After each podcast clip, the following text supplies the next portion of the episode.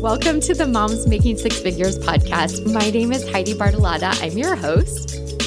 In this podcast, you will hear real women, real stories, and real inspiration. If you enjoy it, please subscribe.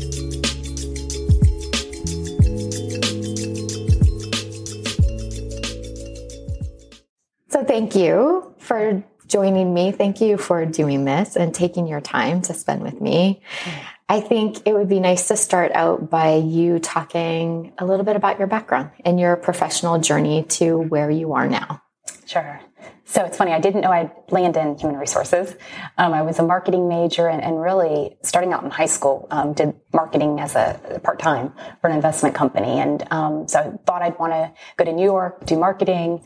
Um, my husband decided not to leave Florida and, um, and didn't realize though graduating with marketing, everything is sales. So um, many of us coming out of college uh, became contract recruiters. You know, we, we, were joined a professional services company as recruiting, and um, I did that for about eight years, and um, then moved into corporate recruiting. Which opened up a whole new world to me on, on human resources of, of, you know getting to work with the business and really do all of their HR strategy work and so um, so I've, I've been in professional or in human resources now for over twenty years and I love it. What do you love about it? What is it that you love? I think it. I love helping people. That's just my. Um, it's my my core. It's you know um, it, it's something that even in my personal life, it's about helping my friends. You know, and um, so I get to help people. I get to support people. What have so you're at kind of the pinnacle of success in your industry and what you do. What hurdles? Talk about some of the struggles. We have a lot of younger listeners that are aspiring to you know six figures and and then others that are going to be kind of sidelined to you in their industry. But what what struggles did you go through and some of your skill set in in managing that and maneuvering through that? Yeah. I think some of the struggles i had were, were really against myself you know the expectations i put on myself um, of, of, trying to measure myself against others and, and then just having to come into my own to realize do it your own way you know, you don't have to um, put some of this. You're only putting the pressure on yourself. The others aren't doing that. Mm-hmm. Um, and and I had many leaders among the way, along the way, um, teach me that, tell me that, and um, I just was trying to hit this mark that um, was probably too hard on myself. It was too unattainable, and I, I, was missing out on the things around me.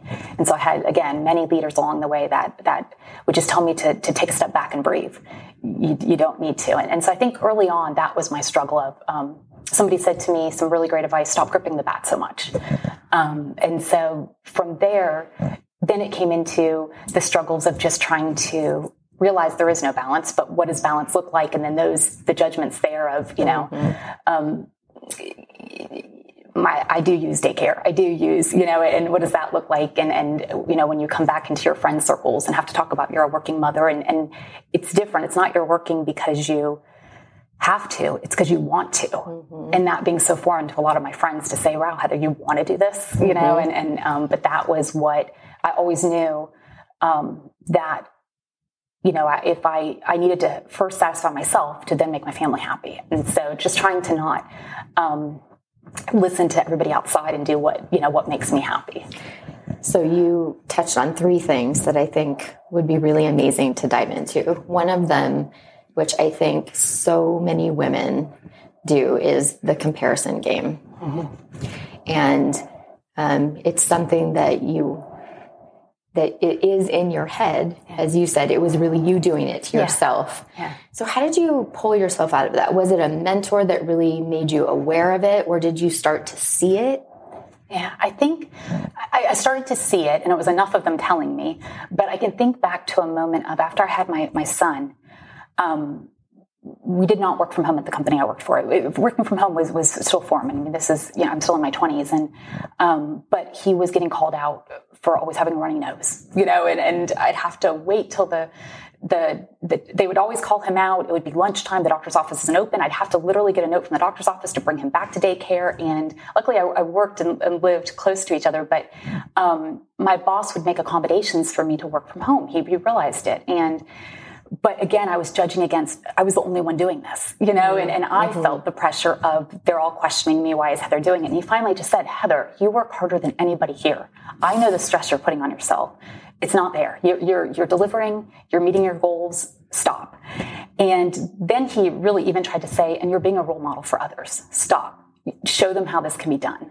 So, um, so powerful. Yeah, he really, you know, that I think was, it, it's still to this day something that always stands out of, of, and now I think with my team, it's about showing them I've lived it. I've been in their shoes, mm-hmm. you know, especially with, um, with right now, all of us working from home.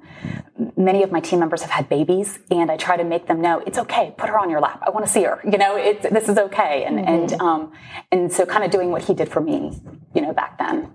Yeah. So I was going to ask you about that. That was the second one is you talked about that elusive balance.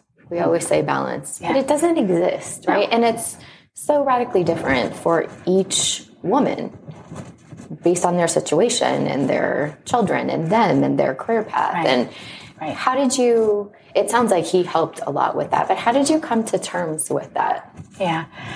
I think it was realizing and even struggling with my husband in the conversation. I remember him coming to me one day going, I realize, Heather, this is you this is just you. You, I've asked you to change companies. I've asked you to do different things throughout, you know, throughout the career, which which I would do. And and then he's like, but this is you. This is what makes you tick. And it's not fair for me to do that anymore. This is this is we need to now figure out a different way, you know, of me to get um, us to get into the family and how we're going to do this. But I think it's about having that realization that I'm never going to be this person that I'm, I'm, setting out to be. It's just, it's not me. It's not my makeup. Mm-hmm. And, and I'd be losing something if I tried to do that. Um, and so I think it was early on the struggles of trying to fit who I thought this mother needs to be of coming home and making the meals and, and I don't cook, but coming home and doing that, you know, and then realizing that it's just it, instead I can give it in different ways. And, and what are the things I can give versus, you know, what I'm thinking the perfect person needs to, mother needs to do.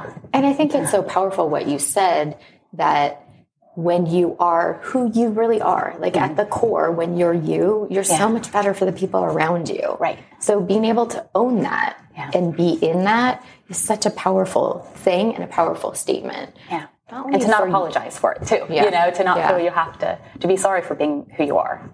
So true. So six figures. I ask this question of all of my guests. Do you remember when you hit six figures? And as a female, what that felt like emotionally? Yeah. So when I hit it, so I think actually there was a first milestone that I tried to do. And um, I didn't have much of a, a, male influence growing up, but my father-in-law became a male influence to me. And I remember graduating. He would um, from college, being with my my my husband, my, my boyfriend at the time, and I would use a lot of the guidance from him that he would give to my husband that my husband would come home and tell me i, I kind of measured myself off of some of that mm-hmm. and i remembered my first milestone was trying to make three times your age have no clue where that comes from but that was in my head of i need to first be able to, to hit you know so if i'm 25 i want to hit at least 75000 that milestone i remember hitting and just feeling like okay i've I've because in my head that was the business model, you know, mm-hmm. whatever, you know. So I remember that. Then I had to take a step back, and um, because again, I, I, I was in a sales commission role, and I just found that it was very hard for me to. Um, to dedicate the time I needed to keep the sales commission up, and I felt like I, I wasn't hitting some of my goals at the time, and, and um, decided to go into corporate, and I, I had to take a step back and, and start over again in a way. Um, so I had come just close to the six figures when I made that decision, and um, and it was a big it was a big jump back. but so starting over again, and by the time I actually did hit the six figures, I was in a different profession of HR. I, was more in a generalist role. That accomplishment was just huge because I, because of the journey I had gone through to get right. there, and you know, and and um, rebranding myself, re-educating myself, just as the development I did, um, you know, but, but throughout, I never realized how motivated I was by money. Um, which thinking back, I'm like, I had two jobs in high school. You know, what, how did I miss that? Um, but again, I, I, remember that feeling of, okay, the, of the learnings of it. And then finally hitting those six figures and, and, looking back saying, okay, you took a step back and still got here, you know, and, mm-hmm. and that, that part I remember. Yeah. So one of the things that you brought up that I think um, could be very impactful for those that are listening is you mentioned taking a step back. Mm-hmm. And I think for a lot of women, what happens is they're in a profession and they're maybe even excelling, but they realize this isn't really where I want to be. Mm-hmm. This isn't, you know, five, ten years down the road, what's going to really make me come alive. Right. But when you've gotten so far to take that step back, to have enough trust in yourself, I think to do that and know I can recreate somewhere else. Yeah. Well, you talk about that because I watch women struggle with that. Yeah, no, definitely. And, and it's being in human resources, I coach a lot of, we hire a lot of people straight from college. And, and so this is a conversation I have with a lot of, of individuals. Um, so it's both, it's both sides. I think that number one, it starts, you've mentioned it, the confidence. I've always been a confident person. I've always have, I'm an only child. I have very, a lot of confidence in myself, but it's trusting yourself and knowing that you own your success and I think the huge thing for me throughout my whole career is realizing I have a tribe and realizing I have sponsors out there for me and leveraging their guidance and learning from them. And I think, you know, between both of, of those is, is really what helped me make that leap. That it was my confidence in myself and then learning from others to say, mm-hmm. okay, you can do this. There, there is a solution and you just need to own your, your own success. I think again that's another incredible point because some women will think, "Oh, but if I'm if I'm relying on someone else or it's almost like a show of weakness instead of strength in taking someone else's. Does that make sense? Mm-hmm. It's vulnerability. Yeah. It's, and I've, I've really learned that, that it's okay to be vulnerable. And actually, the more vulnerable you are, the more people connect with you and then they want to help you succeed.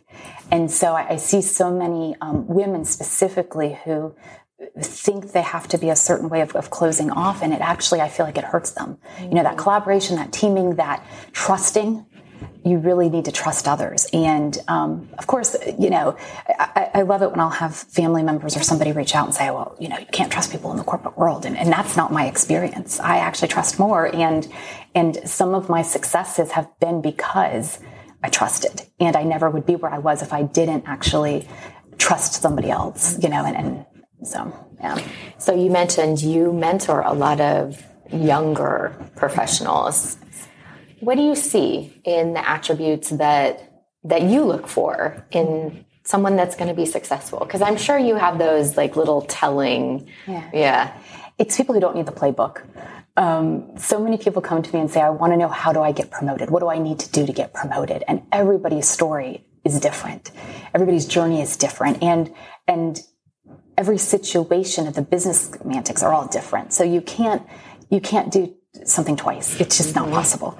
And so trying to get people who are uncomfortable with the uncomfortable and realizing that there isn't a checklist. That's, you know, the, and, and I spoke with somebody who was really successful at my company and I asked her, I said, what set you apart? You've been here for about two years now. What's really set you apart? And she said, I actually embrace the change. I recognize when something's chaotic or something's changing and I walk into it and say, how can I make this better? And then showcase myself. And that's really, I mean, you, everybody's working with agile methods now. And so mm-hmm. companies before would wait three years to roll something out. And now we're just, we're, we always say we're, we're putting the wheels on the plane as it's moving. You know, it's, and somebody who can live in that mm-hmm. and realize that it's not mapped out for them, that, that's really, um, the first part I, I believe of a success, success, I cannot say the word successful person. Um, and then curiosity people who are just willing to question and not do the status quo. You know, not just why is that? Let, give, let me understand the full front to back of it. Let me understand the full context of why I'm doing what I'm doing. Mm-hmm. Um, people who actually put themselves into that to try to not just do X, to understand this is why I'm doing it and this is the impact. That those are also individuals and then again, the, the, last thing is the teaming. I mean, it, it, goes without saying that you need to be a great team player and collaborative. And mm-hmm. so, yeah. So, one of the things that I ask all of my guests is podcast or book. Are there ones that you listen to, recommend? Yeah. What are they? I've always wanted to get into the podcast, but I'm just, I'm not, um, I don't have the patience to sit there and you, you know, and, and I'm, we're not driving anymore. But um, books, I love. I'm still. I, I, haven't converted over the Kindles or the reading online, so I love flipping pages. But I think um, so. I'm definitely a book person. But in terms of of something that has more recently meant a lot to me um, in my current position and company, um, I've really embraced Simon Sinek, mm-hmm. the um, Start with Why, and, and, he has a second book.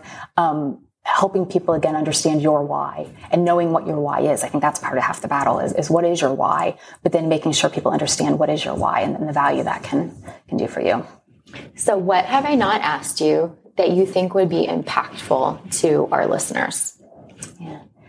I think it goes back to that question about um, success and struggles and you know maybe um, sometimes you've been disappointed i think in my career um, in my career, there was a moment where I thought I was up for I was up for promotion.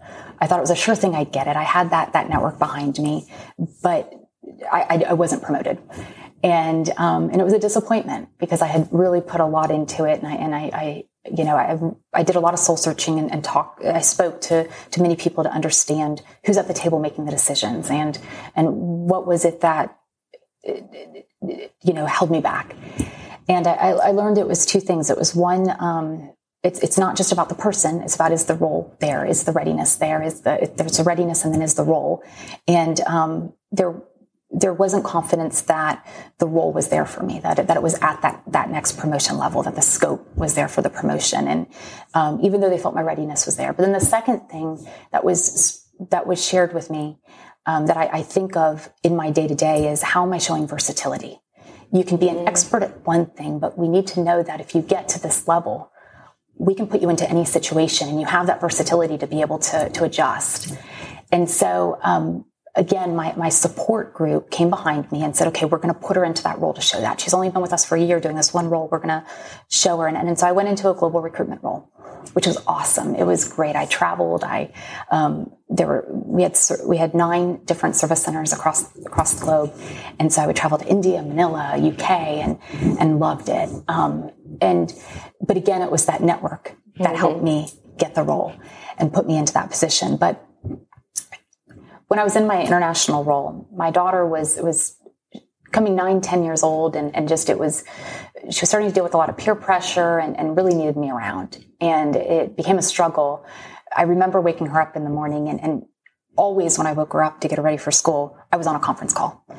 Uh, I usually we did we, we, worked off of UK time, so it was usually 7 a.m. calls, and for a while I wore the badge of she's going to um, know all these different di- dialects and cultures. So I, I, carried that. And, but then it got to the point where, you know, when I would mention to her, okay, I'm getting ready to go on a trip or because I, I, would be gone sometimes up to two weeks. We try to take advantage of me getting to all the countries and try to just do one plane ticket or one airfare. But, um, it just was a struggle with her. And I, I, really, she started to have a lot of anxiety. Um, outside of which could have contributed to me leaving, but just, you know, she was really struggling and needed me there. And my husband needed me there. And, and so I had to kind of come to, I, I went back to my network again and really spoke to a lot of them and said, what would you do in my situation? What's out there? Um, really had to make that decision of, am I, can I show my vulnerability?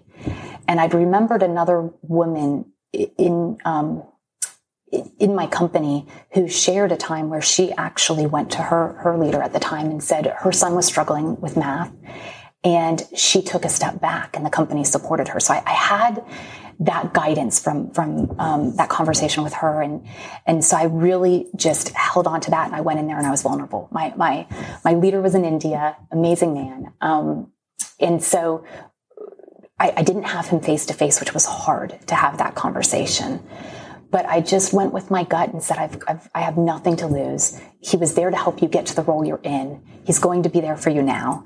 And, and had that conversation to say, look, it's, it's now at the point with my family. And also this was a, a risk because if I needed this role for my promotion to prove, I needed to trust that there was a role for me to move into and not take a demotion. And I didn't know that answer. And that was, oh my gosh, that was a big um, decision because I, as I've mentioned, I'm driven by money, and I did not want to have to, to, work backwards again. But you know, it was it was a lot of trust in him to say, "This is where I'm at, I am. This is what I need to do." and I need your help here. And I'm not leaving you immediately, but we need to work to this end game. Mm-hmm. And, um, you know, I had patience, I had trust, and, and it just, it worked out. Um, and then I was, I was truly able to be there for the next couple years for my daughter, which is critical. Thank you for listening to the Moms Making Six Figures podcast. If you enjoyed this podcast, please take a moment and leave a review on iTunes. To learn more about Moms Making Six Figures, head over to momsmakingsixfigures.com. That's right, momsmakingsixfigures.com.